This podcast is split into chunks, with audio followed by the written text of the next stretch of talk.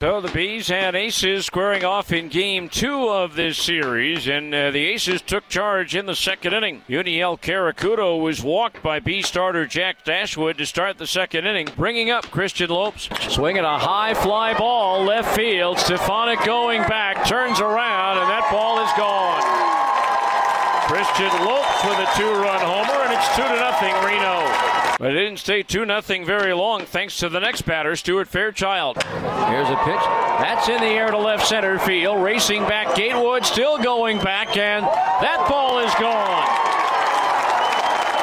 Stuart Fairchild with his eighth home run of the year, and now it's 3 to nothing Reno. And two outs later, it was Alek Thomas going deep above the bullpen and right for a four to nothing lead. The Bees would get one back in the third as Mitch Walding signaled to right field, took third on a base hit by Brendan Davis, and then Michael Stefanic walked, loading them up. Matt Thaiss's fly ball to left, deep enough to score Walding, and it made a four to one ball game. But then Reno would score two unearned runs in the third, and then in the fifth inning, two outs and nobody on. They strung together three singles. The first by Juniel Querecuto, the second by Christian Lopes, and the third by Stuart Fairchild. That's looped into left center field. That's going to fall in for a base hit. In from third, Querecuto will score. Racing for third is Lopes. Three straight singles after their two outs and nobody on base produces a run. And now it's seven to one Reno. Bees would get one run back in the ninth inning. There, uh, that was the solo homer by Brendan Davis. His third is a beat. Davis now with a seven-game hitting streak. He has 20 hits, seven runs batted in in his last 11 games, but it wasn't enough as Reno takes this one by a final score of seven to two.